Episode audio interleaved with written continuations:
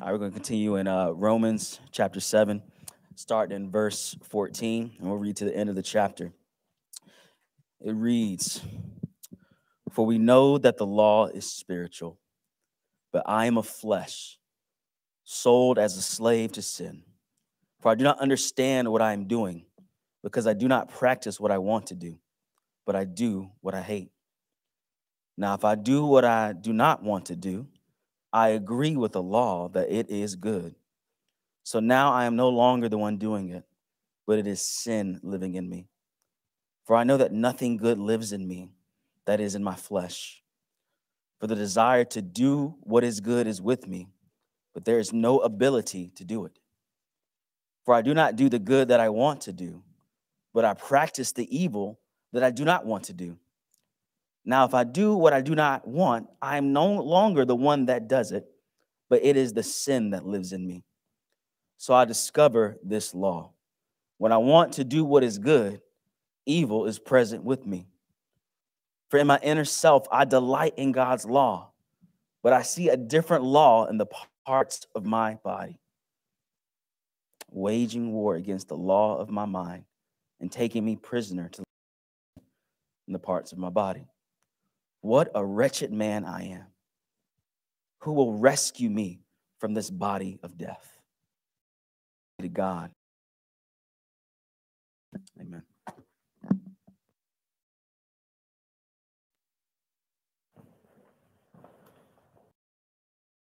Morning, everyone.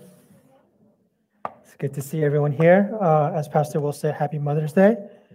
Um, I was going to say a little something about that, but I think Pastor Will read what he read was just uh, really helpful and and help. Um, I'm really thankful that he did that.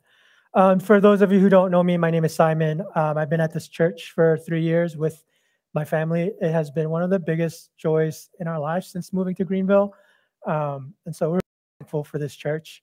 Um, yeah, I just I feel like um, in many churches I've been uh, churches also often make it about like the church, um, but I'm really thankful here that we really make it about um, loving Jesus, the gospel, and then loving our neighbors and living on mission. Um, it's just been one of the biggest teaching tools in my life, and so just super thankful for um, this church. And I'm really just um, thankful that I have this opportunity to preach today. Um, Pastor Will, thanks for giving me this space. Um, and so before we get into it, I just want to pray, and then uh, we'll we'll dig into this meaty meaty passage. Uh, God, I confess to you that times when when I do these things, I often rely on study, I rely on preparation, um, I rely on my own ability. And so I just pray, Lord, that you would really just take that away right now. Uh, help me to rely solely on your spirit. Help me to rely on the power of the word within itself, that I don't need to speak for it. I don't need to give it its power, Lord. The word is your word. It is your breath. It is your voice. It is your written word to us. So I just pray that we that I would just um, stand behind it and let it shine. And God, I just pray that this passage today would be life to us. Uh, I pray that we would walk out these doors after we hear your word, knowing that there's hope for us, that there's goodness and joy for us. Um, so, Lord, help me to believe what is being read, help me to believe what is being preached.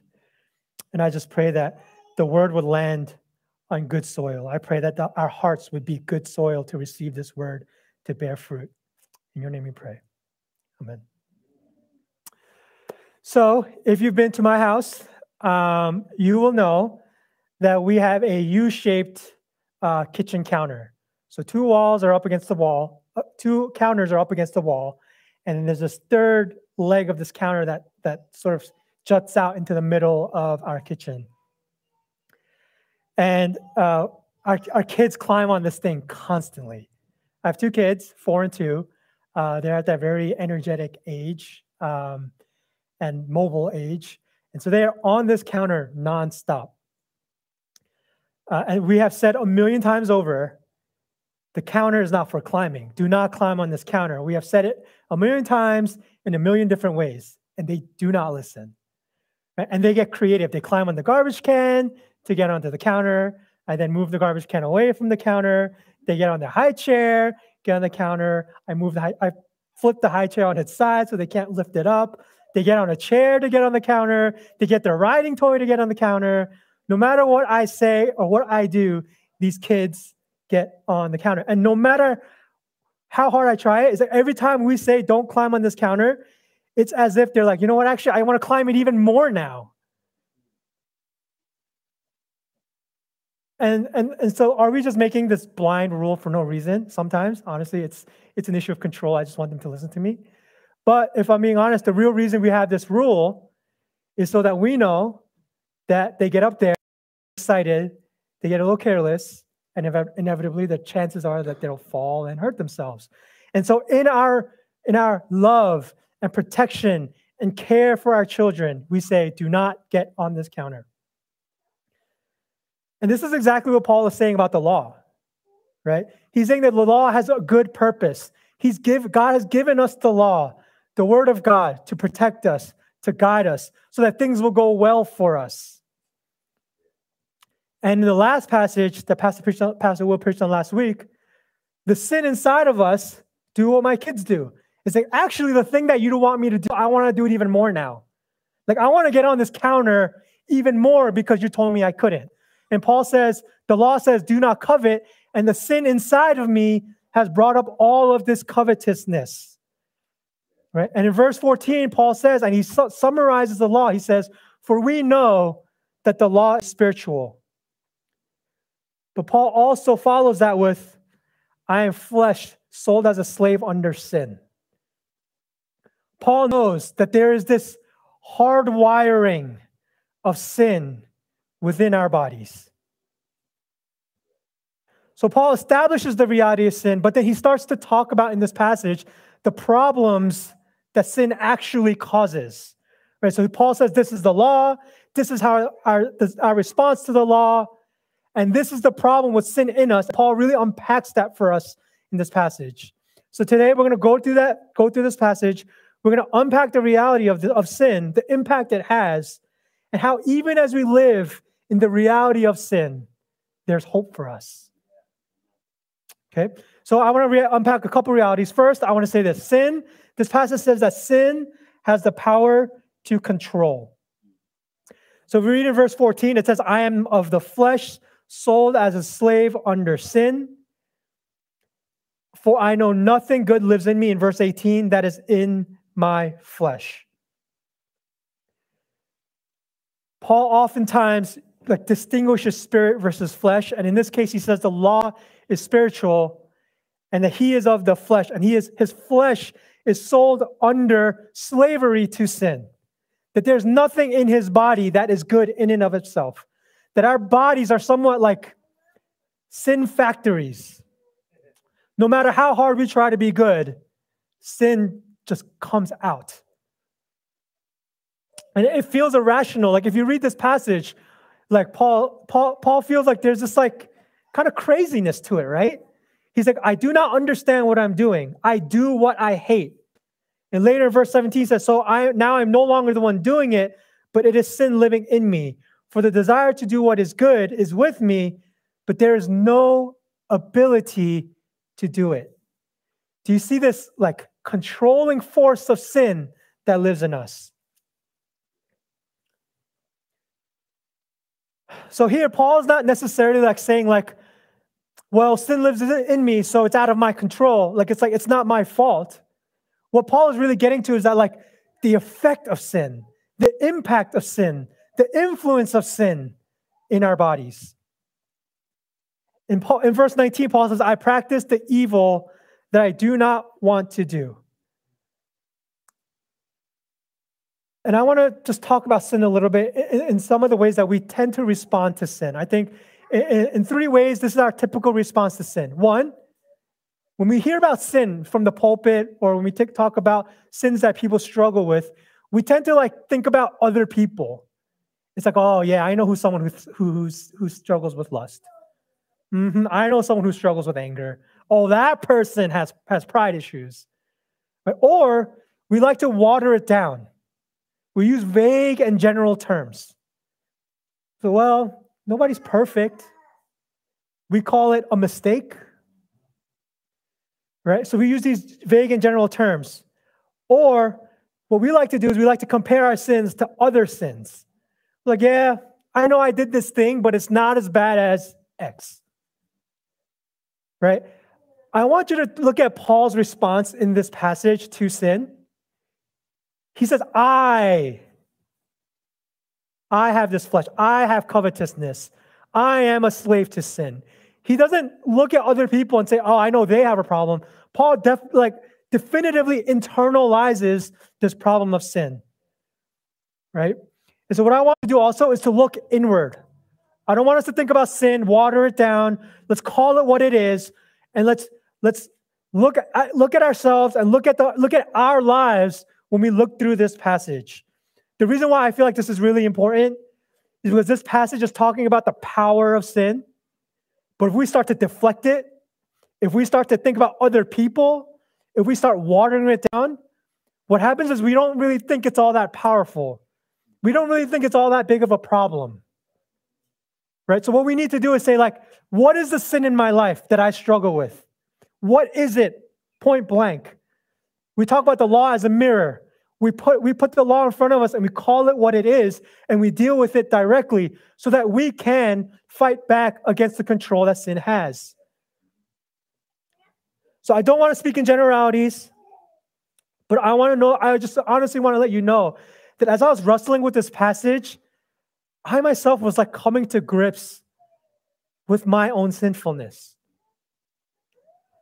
So today is Mother's Day, and obviously we all know that, and there's all these emotions that come with it. I'm a very emotional person, and there are random things in life that I'll look at and it'll just give me the feels. but one of the things that that so frequently and often like turns my heart towards joy and love is like watching my wife be a mother. So in my office, I work uh, my my office oh, I work from home, it faces the front yard. And like today, this week, like after the kids came home from the park, they didn't want to go back inside. Christine brought them out to the front yard and they just like bobbed on in front of my window with like a bike helmet on, but not riding a bike.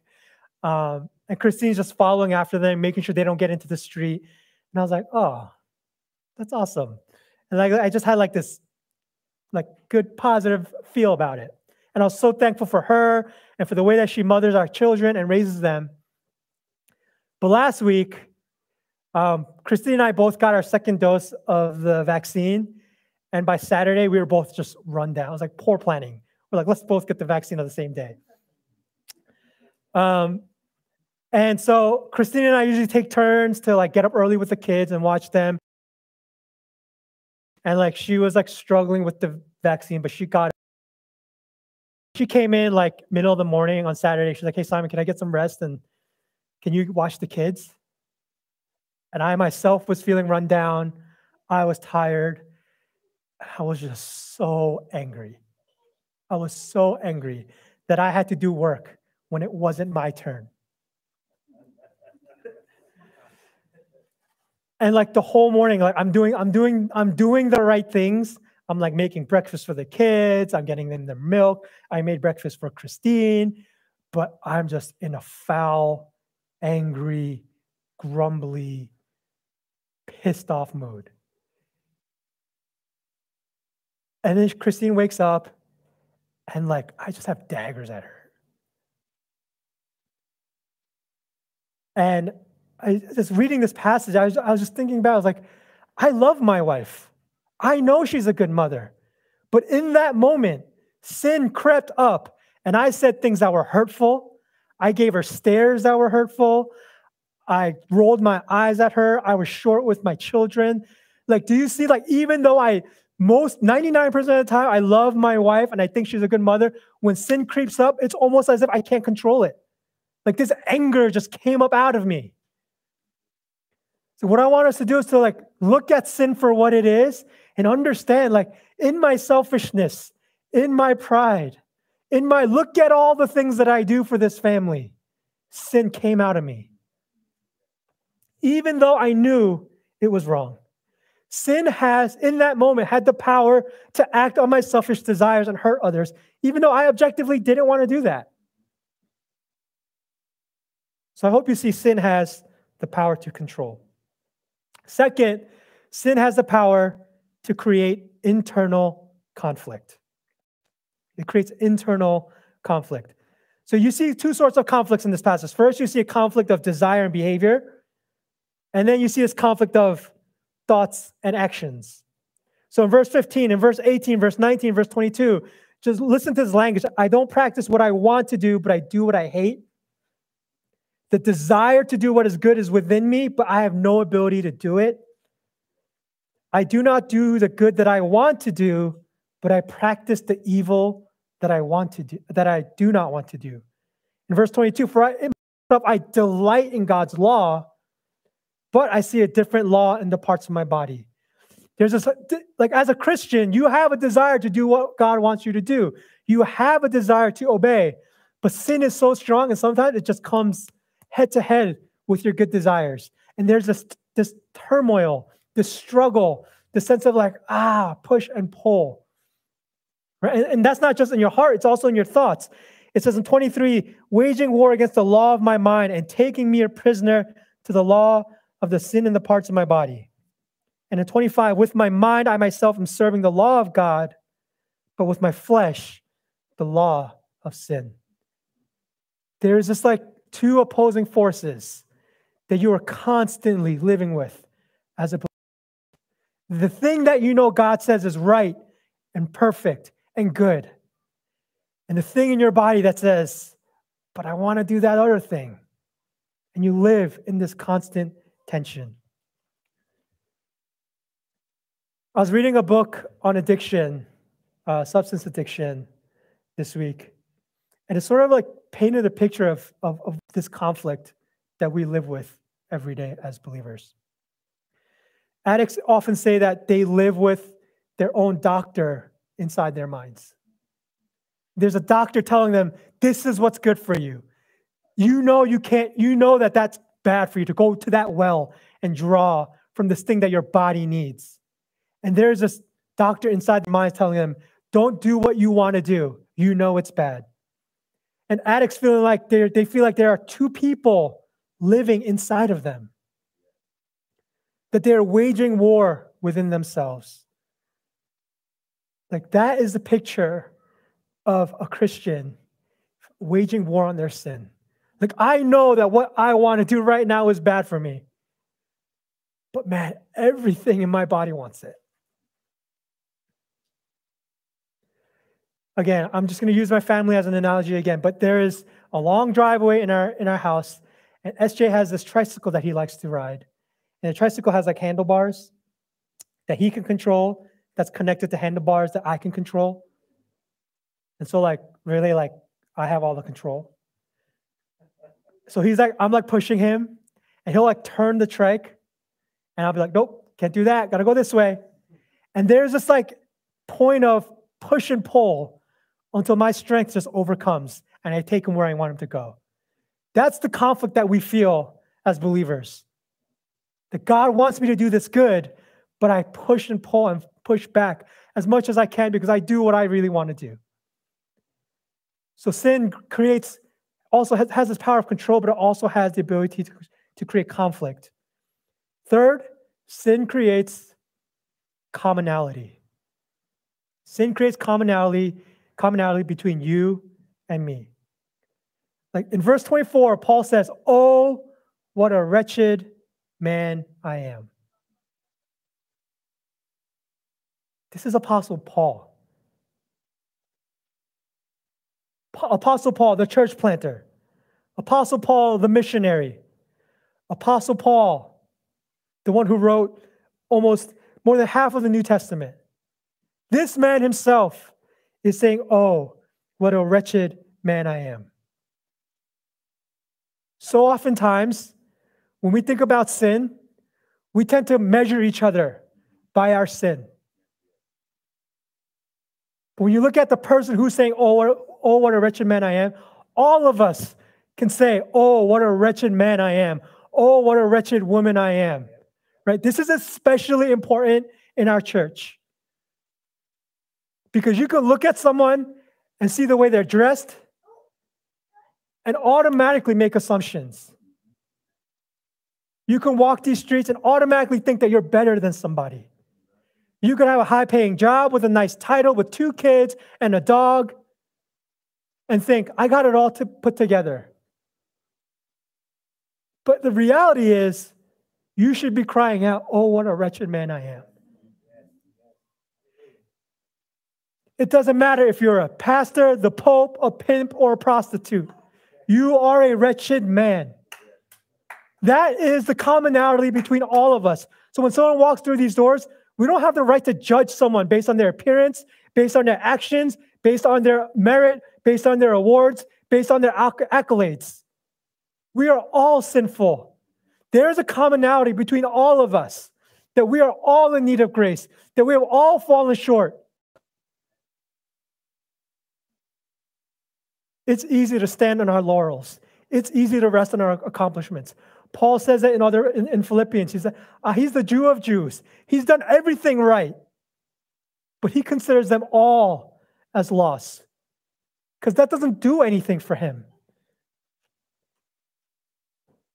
What we tend to do is to compare our sins and our merits versus other people's sins and their merits. And really, what it is it's pigs in a pigsty comparing ourselves with other pigs in the pigsty.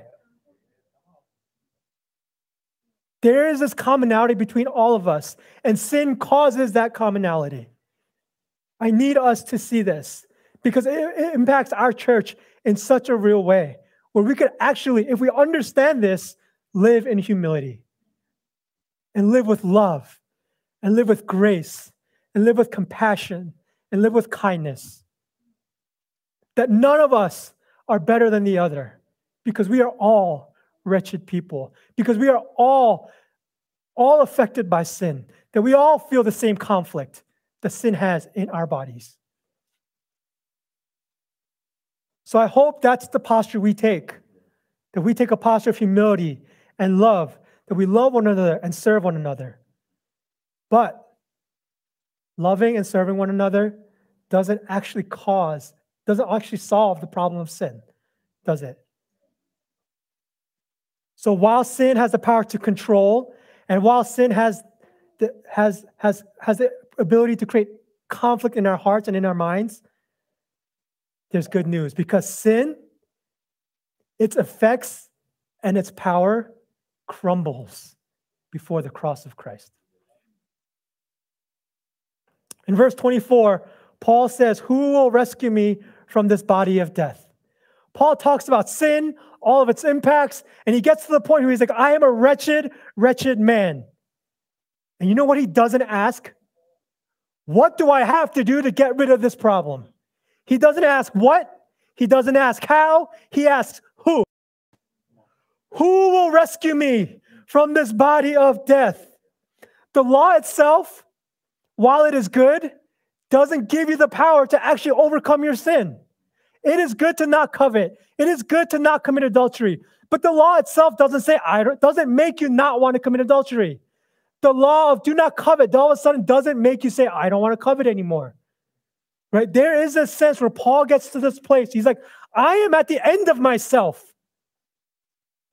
I can't, I can't solve this problem. And Paul says, Who? Not how, and not what. And so the question that he asks, he answers. He says, Thanks be to God through Jesus Christ our Lord. There is and always will be Jesus. Why is Paul so thankful for Jesus? Because though sin often feels like it has control, and though we have internal, internal conflict, and though we cannot fully obey the law, because of Jesus, we are not bound by it. The law has his claim on us and says, You are guilty of breaking the law. But Jesus, in his perfect life, steps in and says, I will take the punishment that you deserve, that I deserve. And so when you stand before the law and when you stand before God, God does not punish you because he has already punished someone for it in Jesus. Thanks be to God through Jesus Christ our Lord. And as we live this life, sin may win the battle, but Jesus has won the war. Every day, sin might win the battle of lust. Sin may win the battle of adultery. Sin may win the battle of addiction. But when that day comes, addiction has no claim on you. Envy has no claim on you. Adultery has no claim on you and no power over you. Because Jesus has said it is finished. And we, when we go into Romans chapter 8, the first verse, Jesus says, Paul says this, there, therefore, there is now no condemnation in those in Christ Jesus. I thank God through Jesus Christ our Lord. And though you live in this world, in the flesh, though sin is something that you'll never shed in this life, just know sin no longer has the power to condemn you. That Jesus has defeated sin on your behalf. And by his Spirit, when you put faith in him, he gives you the ability to defeat sin, to overcome sin, to win in the day in and day out conflict of sin. That He begins to move you in a way where you begin to find victory over sin. So, though there's control, though there's conflict, and though we are all sinful, Jesus, thank you, Jesus, that you have overcome sin. Let's pray.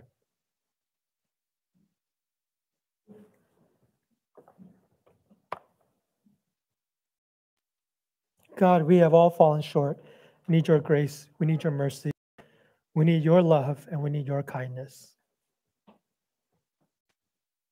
God, no one in this room can stand before you and say, I've done enough. I've done all the right things.